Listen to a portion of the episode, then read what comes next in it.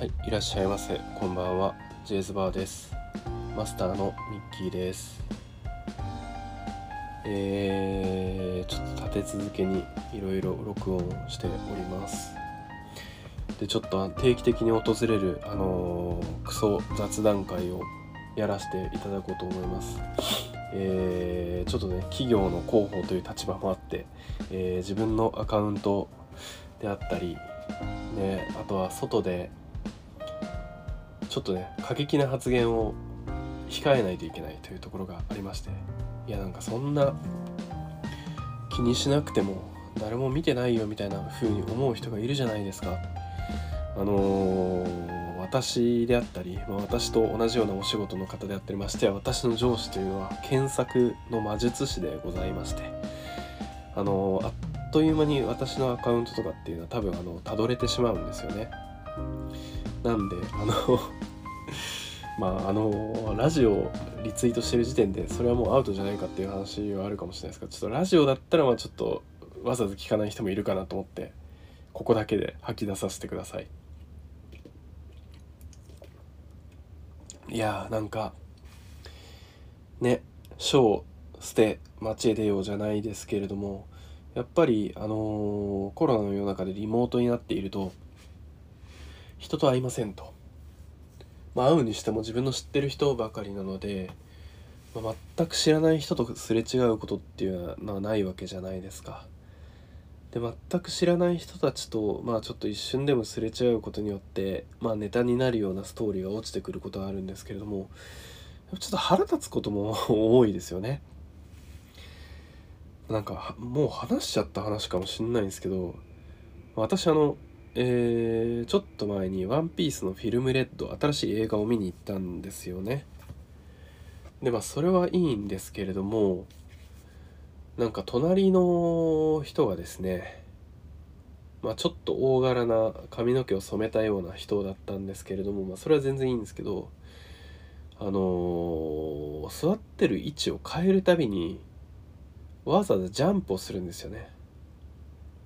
ジャンプをして、まあ、ジャンプとまあでもいずれにせよ変えるたびにあの連動した私の席がものすごい揺れるわけなんですよね。その席の構造とかにも問題があるかもしれないので必ずしも彼のせいじゃないかもしれないんですけれどもいや揺れるなと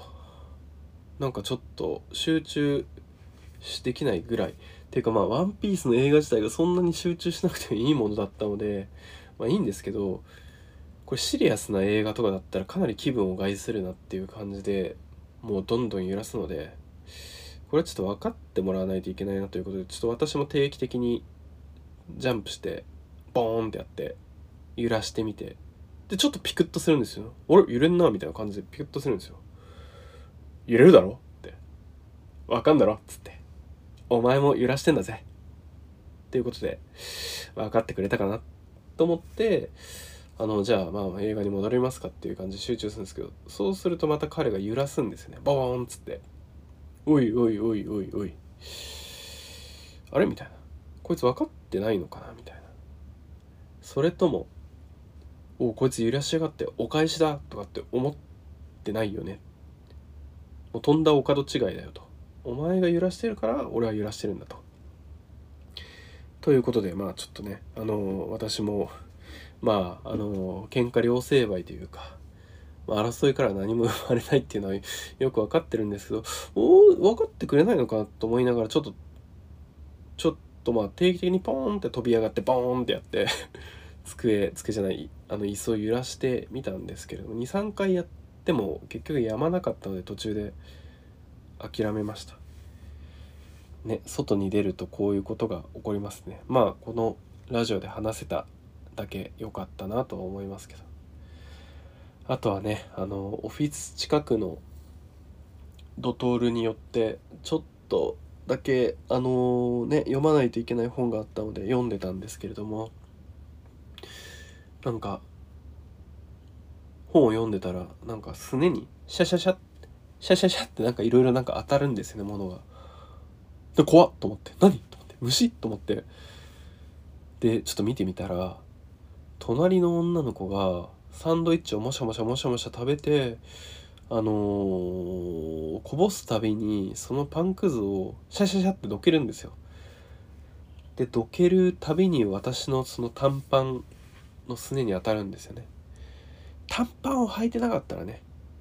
短パンを履いてなくてスラックスとかだったらこれは私も気づかずに済んだんですけどでも短パンを履いちゃってるから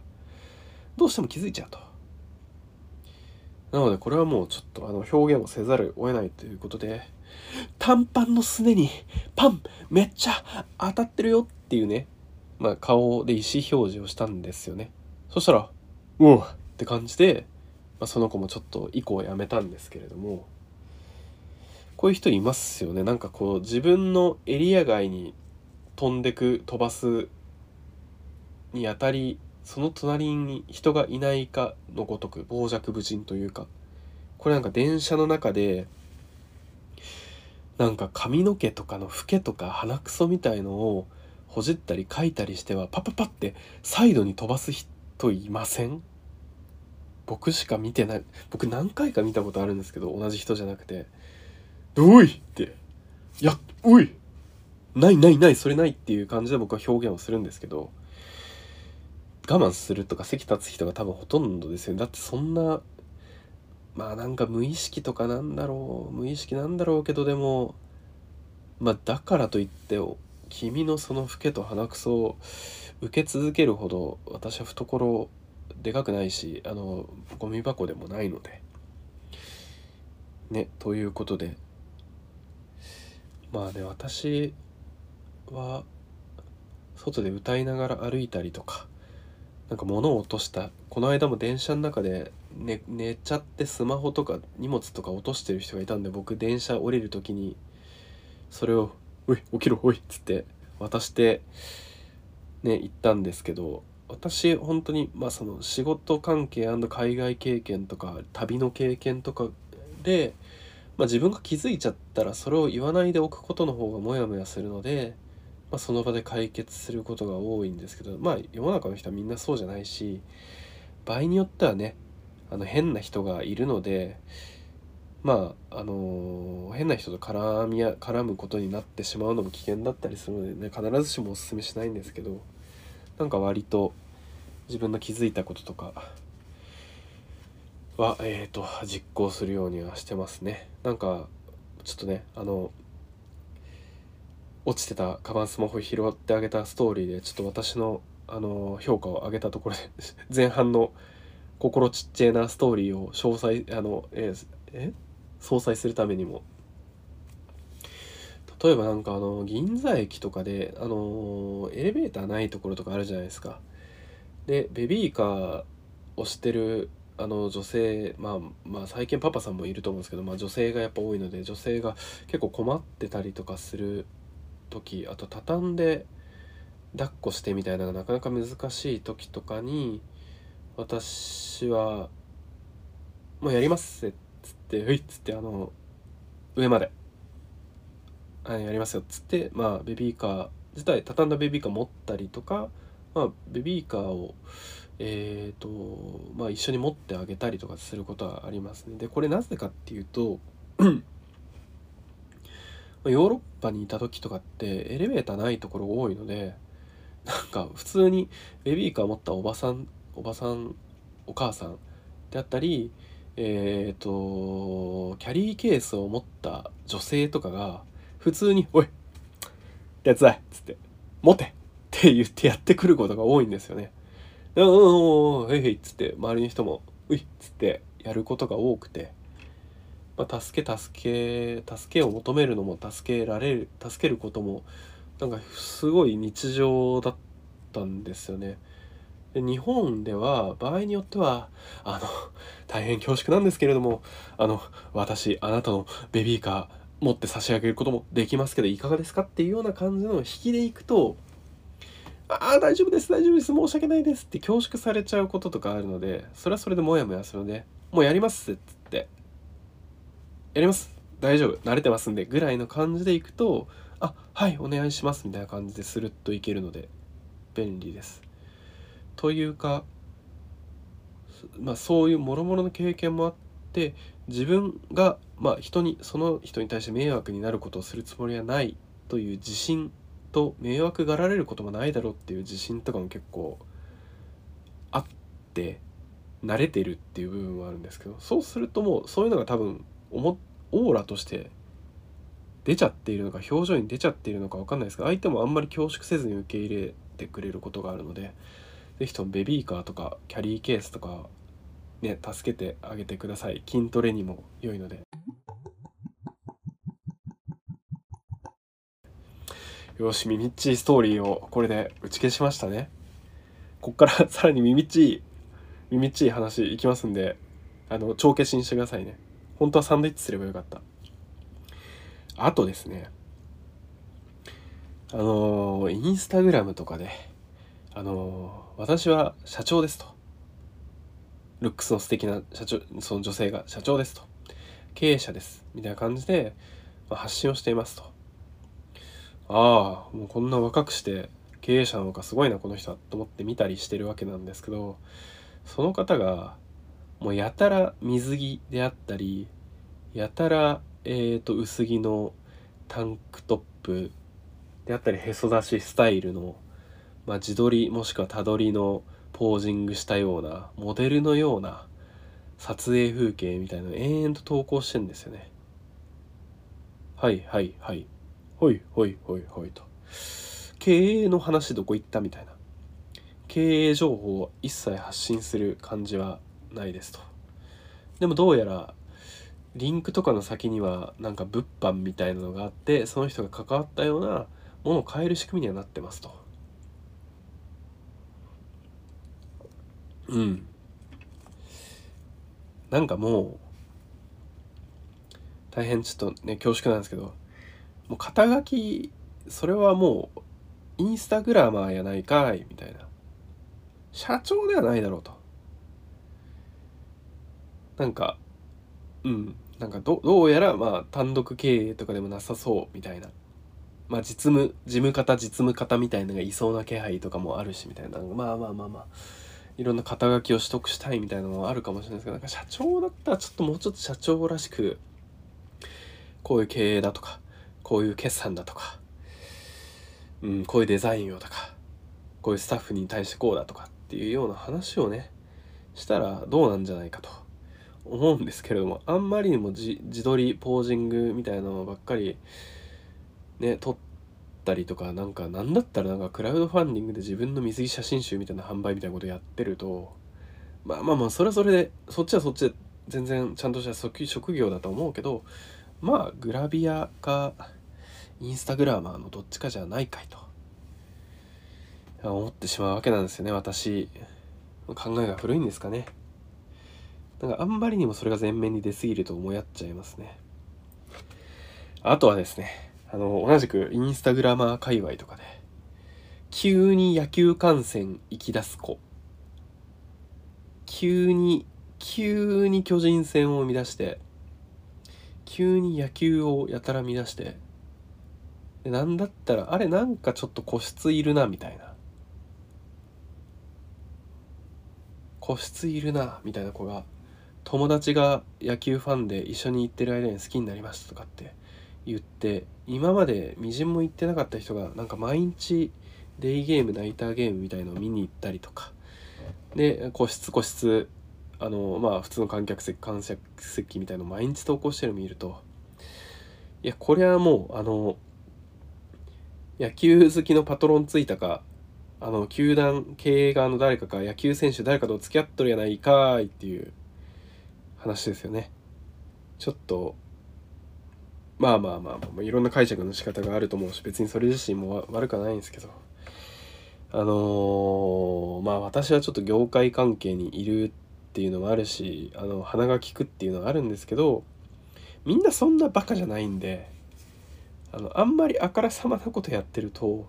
一応多分皆さんあのフォロワーとかファンは男性を目当てにしていてかつその方々とかって素人えーと、カメラマンに撮られる素人モデルみたいなのもやってるわけじゃないですか。そういう人たちの夢を壊すことにもなってしまうのであんまりちょっとそういう男性の影が見えてしまう投稿とかやめた方がいいんじゃないかなと。プロのまあ割ププロっていうかまあそういう事務所の方々とか、まあ、タレントモデル側とかと多少関わりがあるような私のような立場からすると思ってしまいますね。夢が夢を見せる商売だろうと。あんまりなんだろうちょっと思考の浅い行動をしちゃいかんよというふうに思うわけなんですよね。はいあのめちゃくちゃどうでもいい愚痴会でございました。はもうこれめちゃくちゃついでの話なんですけれどもあのー、昔ちょっと前ですけどちょっと前まあ2年前ぐらいですかね。麻布のカフェでコーヒーを飲んでたんですけれどもあのー、すごい本当にあの19とかそれぐらいじゃないかなっていうような若い清楚な感じの女の子と、まあ、おじいさんが入ってきたんですよね。でなんかまあちょっと異色な取り合わせだったのでえっ、ー、とちょっと耳をちょっとそば立てているとまあおじいさんはなんかまあいろいろわーわー言うとるわけなんですよね。なんか遠藤さん遠藤さんって呼ばれてたんですけど遠藤さんは、まあ、なんかどうやらなんかちょっと芸能業界みたいなところにいたような人らしくて松岡真優は俺が見つけたと。のたまってらっしゃるんですよね。であとは何だろう。なんだろう女の子ちえちゃんみたいな名前だったかな。ちえちゃん。ちえだよ。資生堂入りたければよ。俺がすぐ口聞いてやっからさ。みたいなこと言ってるんですよ。おおすごいな遠藤さん。資生堂という大企業に一声で入社させてくれる実力を持ってるんだと。まあ今の人事制度とかでねそんなんがどこそれそそれができるんだったら相当な力を持ってらっしゃるわけなんですけどね。でなんかまあうんまあこういうなんだろう事務所に入って下積みをするだとか何度か、まあ、遠藤さんいろいろ言うわけなんですよね。芸能関係の経験をもとになんかこうわーわーわーわーその若い女の子にアドバイスをしておりますとなんかそのああなんか芸能関係の若手の方なのかなみたいな感じで私は横で聞いてたんですけれどもそしたらなんかそのそういうまあ長話の途中で千恵ちゃんはこうその話はもういいからみたいな感じでこういうわけなんですよね。遠藤さんってこの後いつものアパですか？って言うんですよ。アパ。もうアパホテルのことをね指しているとは思うんですけれども。でそこであのまあいろいろつながったんですよね。なんか、まあ、正直言うともうちょっとま直接的なワードみたいのがあったんですけどここでは控えさせていただくんですけども、まあ、どうやら遠藤さんと千恵ちゃんは、まあ、パパ活の関係性だったと。なんか本当にね若くてルックス的にもすごい素敵でなんかそんなそんな千恵ちゃんがそんなことをしなくてはいけないのかていうふうにちょっと思ったんですけどまあ分かんないです。なんか遠藤さんがどれぐらい払いのいい人なのかにもよるのかもしれないですけど。でもそうなのか千恵ちゃんと思いながら。そうなんですよね。なんかそうなんですよね。なんかそのまあ直接的な話とか本当に結構その要は本当になんか体の関係があるみたいな話をその麻布十番のど真ん中のカフェで、まあ、千恵ちゃんも遠藤さんも何のためもなく言うんですよね。なんかなんだろう。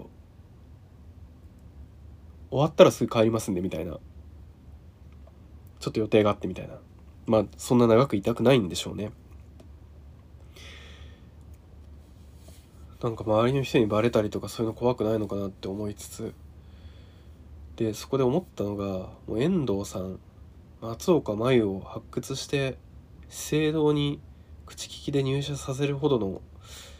実力者ならばアパかよと。袴で袴田義彦さんがポイントをつけてたでおなじみのアパかよと。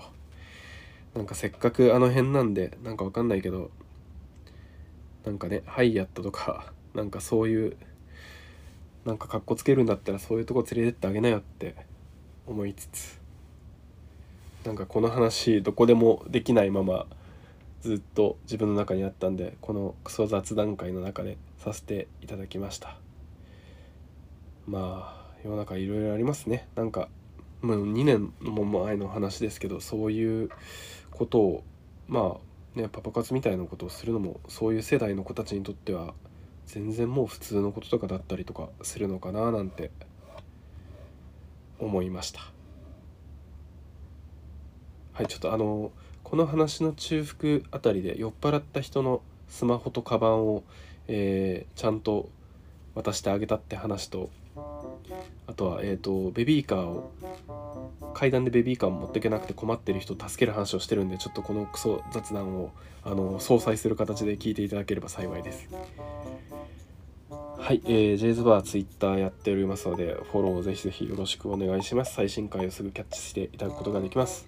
えー、ポッドキャストのプラットフォームでも配信しております。えー、Spotify、Anchor、Amazon、Apple と配信しておりますので、ぜひサブスクをして、えーと、こちらもいち早く最新回に気づいていただけるようにしていただければと思います。